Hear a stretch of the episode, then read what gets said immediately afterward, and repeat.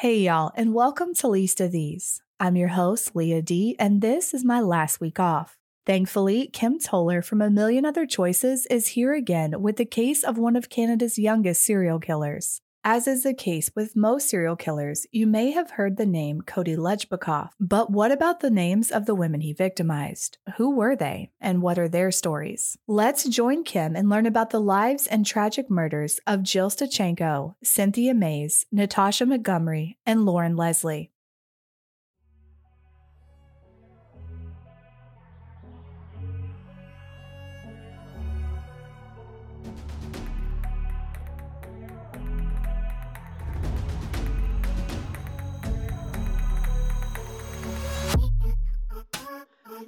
Hello, and welcome to A Million Other Choices. I am your host, Kim.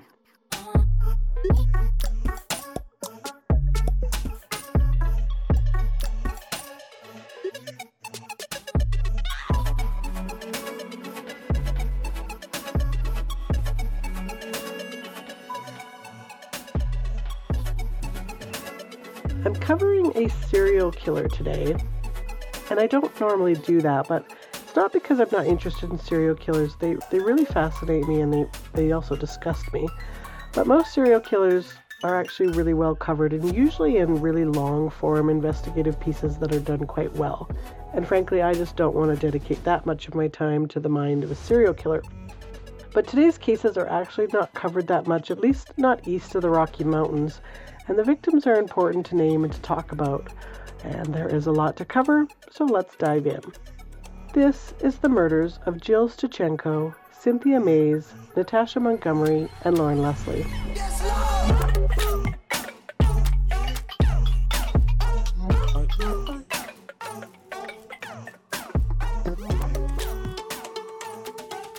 On October 26, 2009, in a gravel pit just off the Otway Road near Foothills Boulevard in the town of Prince George, BC, a hiker passing through the area discovered the decomposing body of a woman partially buried in a gravel pit.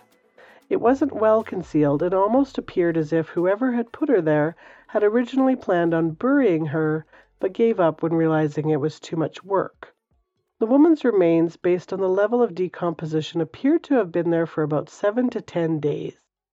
The woman had been the mother of six children, four boys and two girls ranging in ages from two to fourteen, all now left behind. Her name was Jill Stuchenko, and she had last been seen by her friend and sometimes customer Jim Giller the weekend before Thanksgiving. Now that's Canadian Thanksgiving, not American, so around October 9th. Jill was a happy and bubbly soul that had once dreamed of becoming a famous singer. Jim had met Jill when she was working the corner of Queensland and Jupiter. People who knew Jill knew that she had a drug problem which she had tried numerous times to kick and had entered a drug treatment center only days before she disappeared. But relapse was often a problem for her. To make money for her addiction, she often worked with escort agencies or on the streets. Jim had spotted her one night and turned his car around to meet with her. He paid her price and got what he initially wanted, but something about Jill struck a nerve with Jim, and the next time he called her, it was because he wanted to help her clean herself up. Jim had a cabin near a lake about a 40 minute drive out of the city. So after that time when he, she needed a break or felt ready to give sobriety a try, she would call Jim and he would let her stay at his place. He said, quote, she would pass out and she'd be there for 18 to 20 hours. I would go to work and come back and find her head exactly on the same pillow as she had been when I left there. She would wake up after a time and we would be very hungry, so we would cook something together and go down to the lake for a swim. After that, I would leave her alone in the sunroom with her books, and the books she was reading were all self help books. But after three or four days, she would get the itch and make her way back into Prince George, and according to Jim, get back into that cycle again. Jim helped her sometimes with money, and although he wanted a relationship with her, she had a boyfriend that kept a pretty tight rope on her. Lenny Kenny, who had just gotten out of jail for assaulting her, but she was hoping to mend the relationship. Jim wasn't impressed, but felt that she could use a friend. At his last sighting of Jill, Jim met up with her at the Victoria Towers on 20th Avenue, and she hopped into his SUV and they headed to the 7 Eleven on 20th. On the way, he invited her to turkey dinner at his sister's house, but she'd said no. She then hugged Jim, got out of the truck, lit a cigarette, and threw her purse over her shoulder, heading off. Jill was reported missing by a family member on October 22nd, just four days before she was discovered. Posters of the pretty blonde were plastered to telephone poles and on the doors of convenience stores in the area. Jill was 35 years old. About her disappearance and discovery, Constable Gary Goodwin, who recognized Jill from around the area, said, quote, Due to her lifestyle, the family and friends decided it was too long for her to be missing. She's a very pretty girl. She wasn't really hard. She was nice to talk to. I think this is an isolated case because of her high risk lifestyle. It's very tragic. End quote. I don't know about you, but I take exception to the term isolated incidents when it comes to individuals killed in marginalized or high risk communities. They may not be killed by the same person, but they are certainly not isolated incidents. The definition of isolated is having minimal contact or little in common with others, single or exceptional, which we all know is not the case with marginalized communities, particularly with individuals in the sex trade. Anyways, it's what they called it, but I don't agree. The autopsy found two lacerations caused by a blow that broke the skin on her head, one at her right ear and one at the back of her head that created a fracture to her skull. There were also two bruises on her forehead and three major contusions to her brain. This all suggested that she was hit with significant force, enough to knock her unconscious, if not kill her. Bruises on her forearms suggested she was trying to ward off her attacker. It was also noted that there wasn't much blood found in her body, and that could mean she bled to death, but animal activity in the area couldn't be ruled out. Bruising and a tear to her anal area were also found, indicating that she had been sexually assaulted and not the result of normal consensual sexual activity. There was also a tampon found in her vagina, and as most of us ladies know, you tend to take those out if you're consenting to sex. A tox report showed that she had taken cocaine within a few hours of her death, other than some animal activity, her body was pretty well preserved. Jim would have been a likely and pretty good suspect in Jill's murder, having been the last one to have seen her, but spoiler alert, he didn't do it. Almost exactly a year later, on October 8, 2010, two police officers patrolling in the Elsie Gunn Park, which is a pine needled cushioned trailway through three and a half kilometers of forest lining the Fraser River, where hikers and bikers alike are warned not to go off pathways as the bluffs are very dangerous and unstable, discovered another body of a woman propped up against a tree with her pants and underwear pulled down to her ankles. She was badly decomposed, and the top part of her body was skeletonized, and her head was no longer attached to the top of her spine. Fingerprints were able to identify her as 35 year old Cynthia Maas, who had been reported missing by her sister Judy. Cynthia had been last seen on September 10th after visiting a friend's apartment. Cynthia and her siblings, including her sister Judy, were originally from Blueberry River First Nation in Peace Country in northern BC.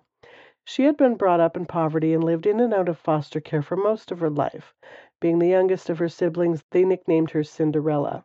As a result of her biological mom's alcoholism, she suffered from the effects of fetal alcohol syndrome. As a young teen, Cynthia was offered drugs while babysitting for a cousin, and the fetal alcohol syndrome made her predisposed to addiction. She later moved to Edmonton with a boyfriend who liked to beat her up, and she became pregnant. But she had recently moved to Fort St. James alone to get help for her addiction and prepare for motherhood. She did attend treatment in Vancouver and in Prince George, but unfortunately her baby was taken from her and put into foster care. Her sister said that, quote, the last day she was seen, she was faxing in all of her paperwork to start the process of getting this child back into her care, end quote. Cynthia's autopsy found that her cheekbones and lower jaw were fractured, as were both sides of her skull. There was a large hole in her right shoulder blade from a penetrating wound like a knife, and a smaller knife wound in one of her vertebrae. Her right collarbone was also broken. Injuries consistent with someone stomping her. It was also discovered that her voice box had been pierced with a knife or some kind of sharp edged instrument.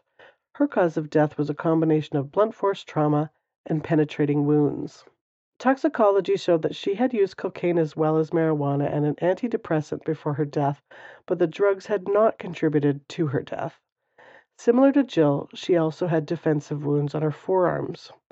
But again, it was classified as an isolated incident, despite sex workers, according to a study conducted in San Francisco that reported that 82% had been physically assaulted, 83 had been threatened with a weapon, and 68% had been raped while working so I disagree with the verbiage. A little over a month later, on the evening of Saturday, November 27, 2010, around 9:45, a rookie RCMP constable named Aaron Keller spotted a GMC Sierra truck speeding out from an abandoned logging road and onto Highway 27 near Vanderhoof. Besides the speeding, Aaron's spidey senses went up that something was a bit off about that. Why was he speeding out when he was tr- like he was trying to get ahead of something when there was little to no traffic? So he followed for a bit and then put on his lights, but the driver didn't really slow down. When he finally did get him to stop, right away he knew something wasn't right with this guy. It's November, like almost December in Prince George, and this guy is wearing black and white plaid shorts with a Carhartt sweater and gray vans. An odd choice of dress for any day, but particularly this time of night and year. It didn't help him look less suspicious that his shorts had what looked to Aaron like blood spattered on them and smears of it on his left cheek and thighs. There was also a large pool of blood he could see on the driver's side floor mat. Keller ordered him out of the car and called another constable, Kinwalprit Sidhu, to come as backup. Something is funky with this guy. Keller also noticed an open beer can and when patting him down discovered a hunting knife in his pocket which also looked a wee bit bloody.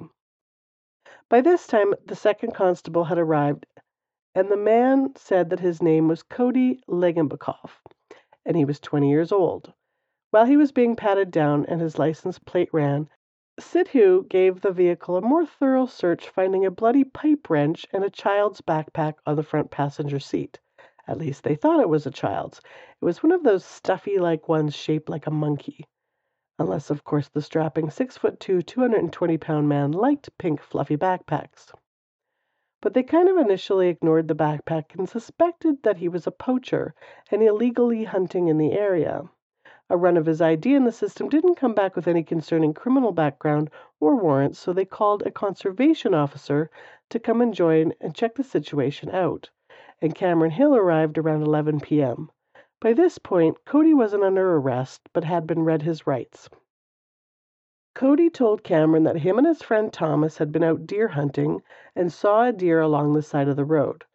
So Thomas got out and shot it. Now, it's illegal to hunt from a vehicle and within a certain distance of a roadway, so he was admitting to a crime. The deer had been hit and was lugged into the back of the truck, and they drove to the logging road to dump it. But two questions. Why wouldn't you keep the deer if you were out hunting?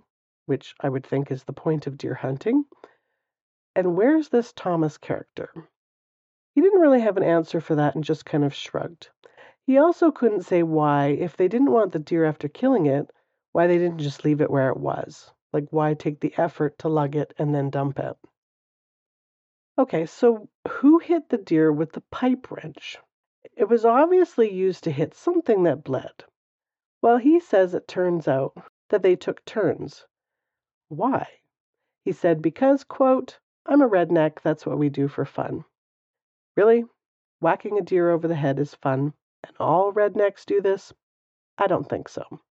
Cameron didn't buy it either. So he tells him, Look, you're under arrest for illegal poaching, and we need to track down your friend, and we also need to recover the deer carcass. And when we run the blood on your wrench and face, it's going to be deer blood, right? And Cody says, Of course. While all this discussion is going on, Aaron and Kinwalprit gave the truck a good search, and in addition to the bloody deer clubbing instruments and the fluffy backpack, found a hospital card. It's one of those blue cards that you used to get, at least here, if you were ever admitted to the hospital for any reason. Uh, it just has a healthcare number on it and your name and a black and white Vans checkered wallet, both showing the name of someone named Loren Leslie. Less ominous, but still noteworthy, was a Brillo pad, two crack pipes, and a cell phone that probably didn't belong to Cody since he had been patted down and his cell phone was retrieved from his pocket.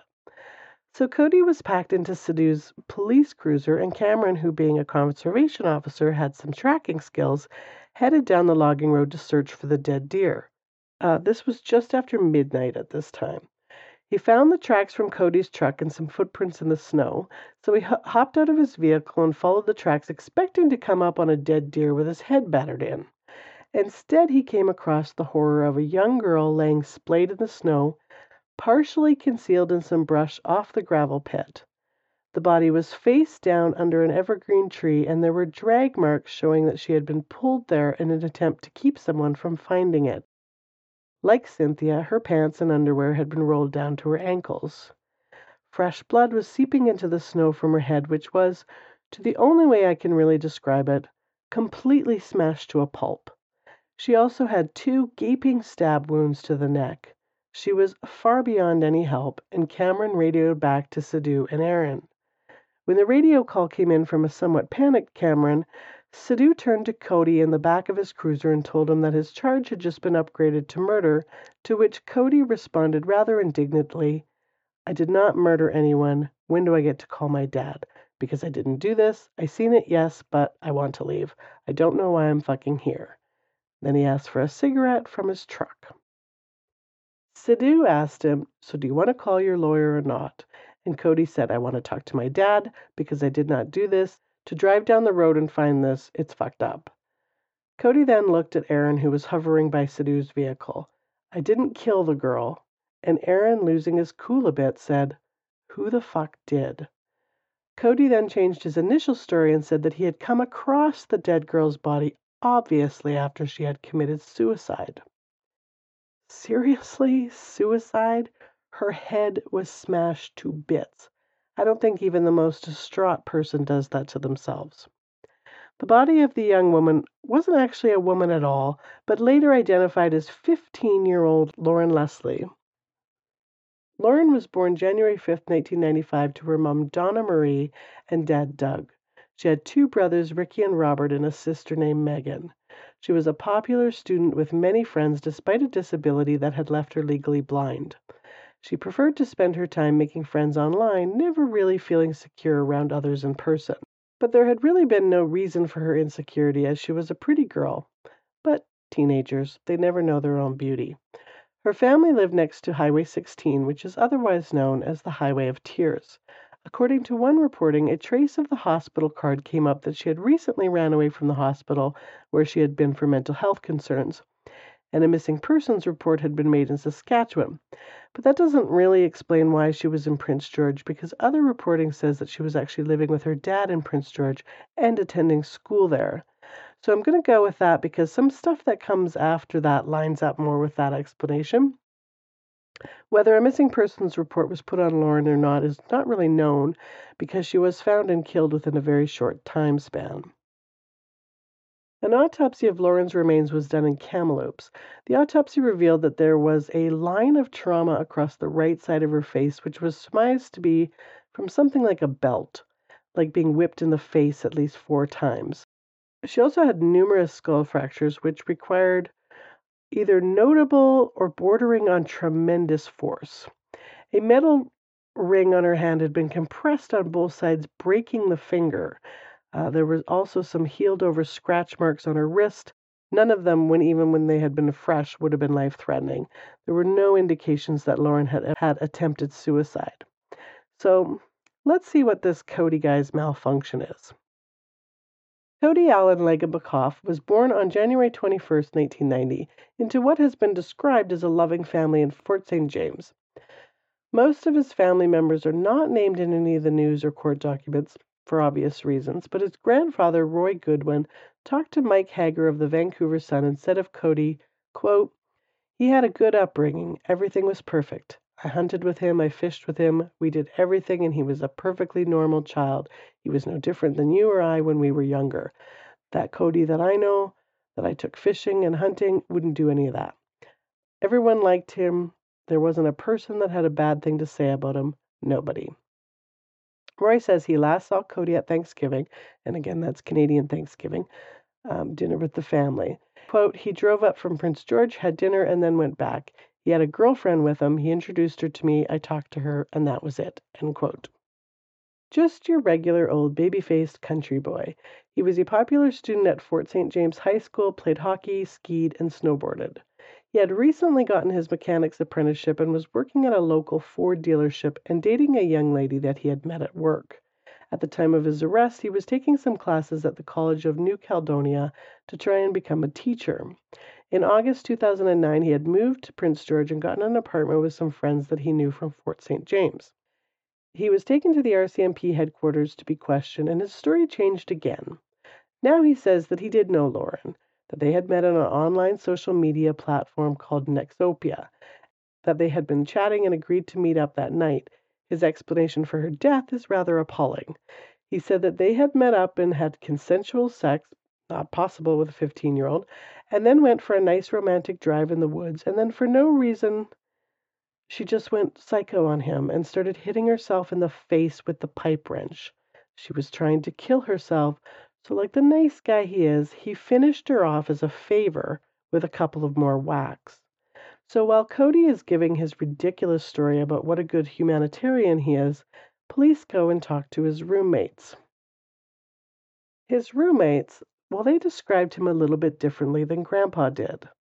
Cody had gotten the help of his female friends from back home in Fort St. James, Sadie Burgard, Jasmine Lukanuk, and Jana Ladle, to load up his truck, and they all moved to a rented house back in August 2009 in the 1400 block of Laird Drive.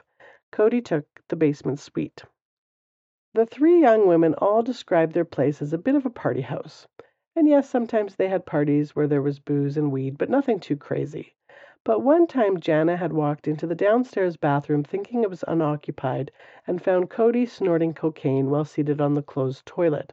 She told the other roommates and they tried to do a mini intervention, but he wasn't really interested in the just say no speech. And after that, he became a lot more secretive, and some kind of shady characters were around more after that. According to Jasmine, quote, they were not the people I would hang out with. He also often brought girls home overnight that he had met on this Nexopia, which garnered him some teasing from him as not just a man whore, but one with what they considered low standards. They also found out that he was a bit of a messy sod. When confronted about his pigpen lifestyle, he would tell them that he had no intention of changing, so to just live with it, which they were kind of forced to do because they really needed his rent money. But what really piqued the investigators' interest was Jana telling them that she had come home after visiting her family that Thanksgiving again, Canadian Thanksgiving, not American and went downstairs to see what Cody was up to. He was lying on his couch watching TV, and there was a large, melon sized blood stain on the end of the couch and another one on the carpet. She asked Cody, like, what the hell? Or some words to that effect, and he said, quote, he was high and fell asleep on the couch and had a bleeding nose. Now, she really didn't have any authority to tell him to clean up the mess from the couch, but she did tell him to clean up the mess on the carpet, which over the next few days he kind of did somewhat haphazardly before just kind of giving up on it. Sadie told the police that she noticed at some point, and she couldn't really remember exactly when, that she saw a small pickaxe resting next to his bed. And when she asked him, you know, why do you have an axe by your bed? He said, Well, it's scary downstairs. You try sleeping down here alone. And she didn't really give it much thought because they had actually recently spotted some footprints in the snow around the backyard shed. So perhaps a search of Cody's little den of hell is in order, and they found a few things. Actually, more than a few things. Further connecting him to Loren was some messages between the two on Nexopia beginning on November 1st. Cody went under the name of One Country Boy. The messages began with Cody contacting Loren to meet up. Loren was 15 and he was 20 at the time. Block him, Loren, block him. But unfortunately, she didn't block him, and on November 27th, just after 6 p.m., Loren messaged Cody. Cody was with his girlfriend at the time, and so his girlfriend left at 6:30, so he messaged her back to meet up and told her not to tell anyone about him. And Loren said fine, but she didn't want to do anything sexual and this was at 8:22 p.m. Why are red flags so hard for young women to see? Cody then purchased some beer and met her outside the W.M. McLeod Elementary School. Loren was wise enough to text her friend Charity that night between 8:30 and 8:35, telling her that she was out driving with Cody. They arrived at the logging road where Loren would meet her fate around 9 p.m. The beer that he purchased, they had actually discussed in their messages that he would get from the cold beer and wine store and matched the open can found in his truck that night. Police ran DNA on a whole whack of items from his bloody shorts to items found in his truck and from his apartment, and they discovered some oddities. A black sweater and white sock found in his truck that they had originally assumed belonged to Loren, with three spots of blood around the neck, came back to match DNA from Cynthia Maas. Cynthia's DNA was also found on the pickaxe beside his bed. And that nosebleed bullshit story about the blood on his couch and carpet that DNA came back to Jill Stuchenko. And of course, anal and vaginal swabs from the two women and one girl came back to Cody. But there is more. Not all of the blood on Cody's shorts that night belonged to Loren. A couple of splotches and another 30 samples taken from his bed sheets, mattress and carpet and kitchen linoleum, as well as the handle of the axe, belonged to a sometime sex worker who had been reported missing in August. Natasha Montgomery, who was only 23 and the mother of a four year old boy and three year old girl. Her kids were living with their dad as Natasha had struggled with drugs and had only recently been released a few weeks before from the Prince George Regional Correction Center, and she had been staying at a friend's house when she disappeared.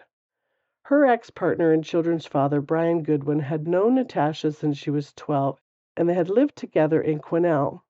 She moved out when the drugs got bad, but they stayed in contact, calling the kids every other night. And according to Brian, quote, she loved them more than anything in the world.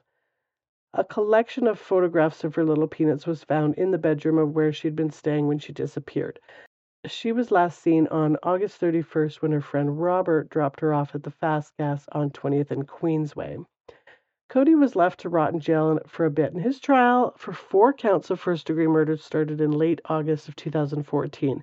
And like many an arrogant and evil serial killer before him, he took the stand in his own defense.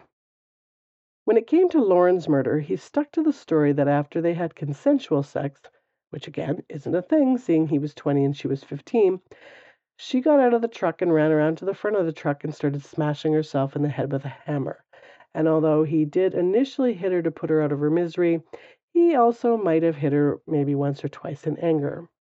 In one point during his cross examination, he had these chilling words to say You told Constable Keller at first that you were out grouse hunting. Recall that? Yeah, those first, the stories about me hunting in, those were complete bullshit. The only reason I said that was to try and, you know, get out of the situation as as any way I could. And it was the first thing that popped into my mind. Not to mention the fact that I got pulled over by a cop and had all the items in the vehicle. I had drug paraphernalia, I had open alcohol, uh, so I wasn't really ready to tell him what just transpired. As for the murders of Jill, Natasha, and Cynthia, he said that he was there, but he didn't kill them. You see, each of them owed a drug debt to these dealers that he knew, which he would only name as X, Y, and Z. They killed them, and he was just there as a witness and to clean up the mess and dispose of the bodies. But he wasn't going to give up any actual names because, you know, he didn't want to be known as a rat in prison. Any sex that was had was, of course, all consensual. On September 10th, a jury of his peers, although I can't say that I really like that term when it comes to this nut butter, found him guilty on all four counts. The court heard a total of 13 victim impact statements negating the perception that marginalized people and sex workers are throwaway people. Natasha's mom, Luann, who has never been able to recover her daughter's remains, says that she just can't let things go and just sits on Google Earth trying to find Natasha. It just consumes me. That one just really gets me in the feels.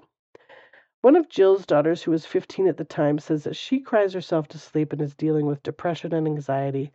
Quote, I barely talk to anybody, I barely communicate. Donna Leslie, Loren's mom, says she's pretty much lost her mind since her daughter's murder. The best years of my life were when I was raising my young kids. I had a supportive husband so I could stay home with them. I have wonderful memories of that time. Losing Loren has basically destroyed them. I am shattered, heartbroken, and will never be the same. Loren's dad, Doug, said, All I have left is a deep sadness that never ends, that never leaves me. outside the courtroom, Robert Donovan, Natasha's grandfather, I actually had to leave. I couldn't take it. When they were playing the testimony about how he murdered her, about all that he'd done to her, I just broke down. I couldn't take it. I thought I was a big tough guy, but but big tough guys fall apart too. Luann told reporters, It's not over for me. I still don't have Natasha back, and I want to remind the public to keep an eye out for her remains. Judy Maas, Cynthia Maas's sister, has become a warrior for awareness of the missing murdered Indigenous women and girls movement. This verdict is bittersweet. All we wanted in this system was justice. Even though my sister is gone and we will never get her back, through this we will have a sense of justice, that it was first degree murder, and we are really happy with that. Um, she also reminded all of the people that were there that even though two of his victims were sex trade workers, it doesn't matter. Quote, they weren't just a drug addict and they weren't just a sex trade worker. They were loved, they're missed. End quote. And during the sentencing, when asked by the judge if he had anything to say, Cody stood and said, I pretty much covered everything I was going to say when I testified. Cody has never told anyone where Natasha's body is. In 2019, he was transferred from his max security to a medium security out in Ontario Grand Chief Stewart Phillip of the Union of BC Indian Chiefs said, quote, It's absolutely shocking that they would reduce his security measures to medium security. It's certainly a slap in the face to the missing and murdered Indigenous women and girls movement. In a written response, Corrections Services Canada said that all offenders are thoroughly evaluated and placed in facilities that can assure their security and meet their program needs. Rehabilitative efforts leading to a gradual and controlled release have proven to be a better way of protecting the public. Luckily, so far, all of Cody's appeals have been denied. But I find it very chilling that Corrections Canada is already preparing for his gradual release back into society. And that was the murders of Jill Stuchenko, Cynthia Maas, Natasha Montgomery, and Loren Leslie. Lessons from today's story. Let's see. Not all rednecks do this kind of stuff, despite what Cody thinks. Sex trade workers and people struggling with addiction are people and are loved by many. And please watch your kids like hawks when they're on social media. I will be back again next week. Please do your rate, review, subscribe thing. And if you want some extra content and access to some older episodes, you can sign up for exclusive content for $5 a month. And as always, thank you so much for listening.